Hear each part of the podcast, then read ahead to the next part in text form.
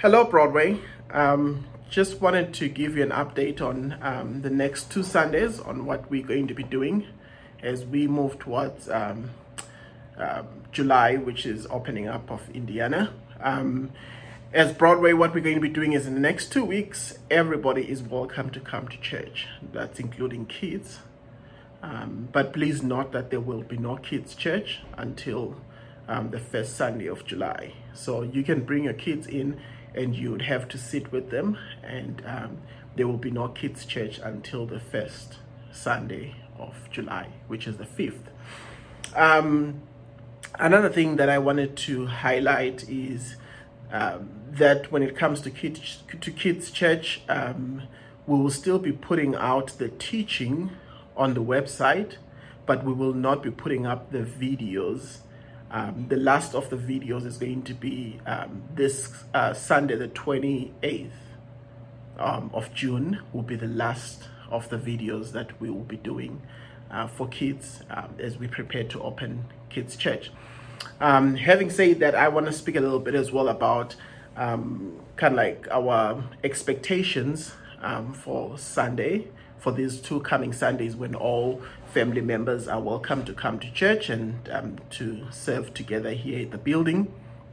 Um, because we still want to uh, protect those that are vulnerable, and we still want to uh, be at a place where we practice that social distancing. As most probably some of you have heard, that the numbers have increased in Indiana after uh, July, um, sorry, after the Memorial Weekend. So we want to still be part of the solution, not be part of the problem.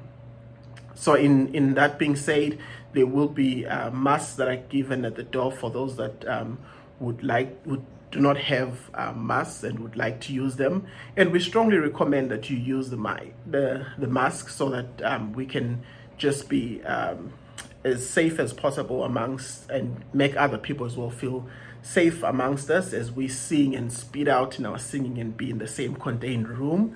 Um, so we, um, we, we, we do strongly suggest that um, you pick up a mask, or you use a mask, or you bring a mask from home, whatever is, is comfortable for you. Um, also, another thing that we, um, we are looking at, um, the second thing is that we will have families sit um, in pews, um, in the same pew. So if you can try and keep your family in in one area um, and sit together. So families, if families could sit together, um, that would help us with social distancing and, and so on. Um, that having said as well, some of the pews uh, will be cordoned, and please do not break the tape of pews, of pews that are cordoned to get in. Um, we request that those pews not be used, and those sides that would have the tape not to be used. Um, we we are grateful to have an opportunity to come together as a church, and we are excited to get to come together as a church, but we need to do it responsibly and in a way that is loving and caring for one another and for um, those that are vulnerable amongst us. Um, so um, the third thing as well that I would like to um, share with you is um, please do not make other people feel um, feel obliged to shake your hand or to hug you. People are not at that point yet, and as well, it's not advised yet. So please, please um, try and not make people feel uncomfortable by rushing to them with your arms open. I know we are Broadway. We love to hug each other. We love to shake each other's hands. I'm, I find myself in that situation a lot of times. I miss the hugs from the people that I love at Broadway. But um, we need to be very sensitive that some people will end up hugging you out of the fact that they don't want to embarrass you, but also grudgingly because this is not what they feel like they need to do. And then some people as well will tell you straight that please don't hug me, and it might offend you. So what I'm asking is that can we be sensitive to those kind of things and still give each other an elbow or whatever, or even just wave from a distance?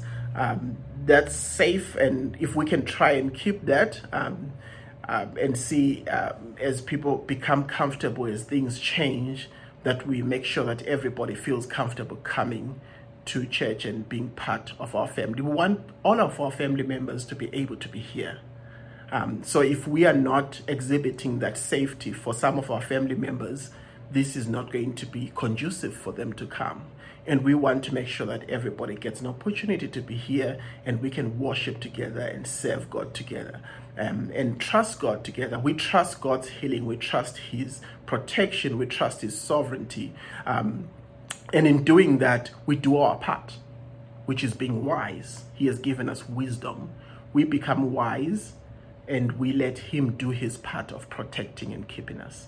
Um, so uh, we are so excited to have everybody come back together to worship together for these next two weeks. These next two weeks are going to be a gauge and are going to show us and lead us um, in a direction that would help us know what July is going to look like. And so um, I'm thankful for the leadership of our elders and uh, the leadership of Pastor Ryan and our elders, the way that they have handled this. They've handled this like um, mature, yeah, in a real mature way. Um, it's like, it's amazing to have this kind of people leading us and leaning into understanding, leaning into um, thinking of others, um, leaning into um, not wanting what they want for themselves, but wanting what's best for everybody else, um, sacrificially. I'm so thankful to um, our leadership, um, and I just pray that God will continue to give them wisdom as uh, we continue to work through the process and get opened. Um, and um, we also pray for protection for all of us. Um, the live stream service will still be going, so you can still live stream from home if you feel uncomfortable with coming. But those that are comfortable with coming for the next two weeks, we are so excited to get to see you. And um, I hope to see you on Sunday. And if I don't see you on Sunday, I hope you'll be watching the live stream on Sunday. Um, we love you and we appreciate you. And thank you so much for being patient with us um, as staff and leadership as we uh, go through this and as we do this um, the best way that we feel God is leading us to do it. Um, and I thank you. And I, I just want to as well thank the, I know there are some members of our church that did not feel um, that this was handled well. I just want to thank them too for voicing that out. Um, because then after that, still they showed great submission by saying we're going to submit to what our leaders say, although we don't agree. Uh, submission um, is not submission until there's disagreement. So I'm really thankful uh, for some of our members who have shown so much maturity in saying, well, I don't agree with this, but I'll submit to this for the sake um, of our leadership and for the sake of Christ and for the sake of our brothers and sisters. Um, I'm thankful for that. And to our brothers and sisters who are really struggling with this and are struggling at this point with the opening, I want you to know that we hear you, we see you, and we love you, and we want you to be heard too. So our communication lines are always going to be open. Um, Pastor Ryan's um, communication lines have always been open communication lines, and he has led us that way for the past um, few years that I've been here. So I, I hope that you would find it.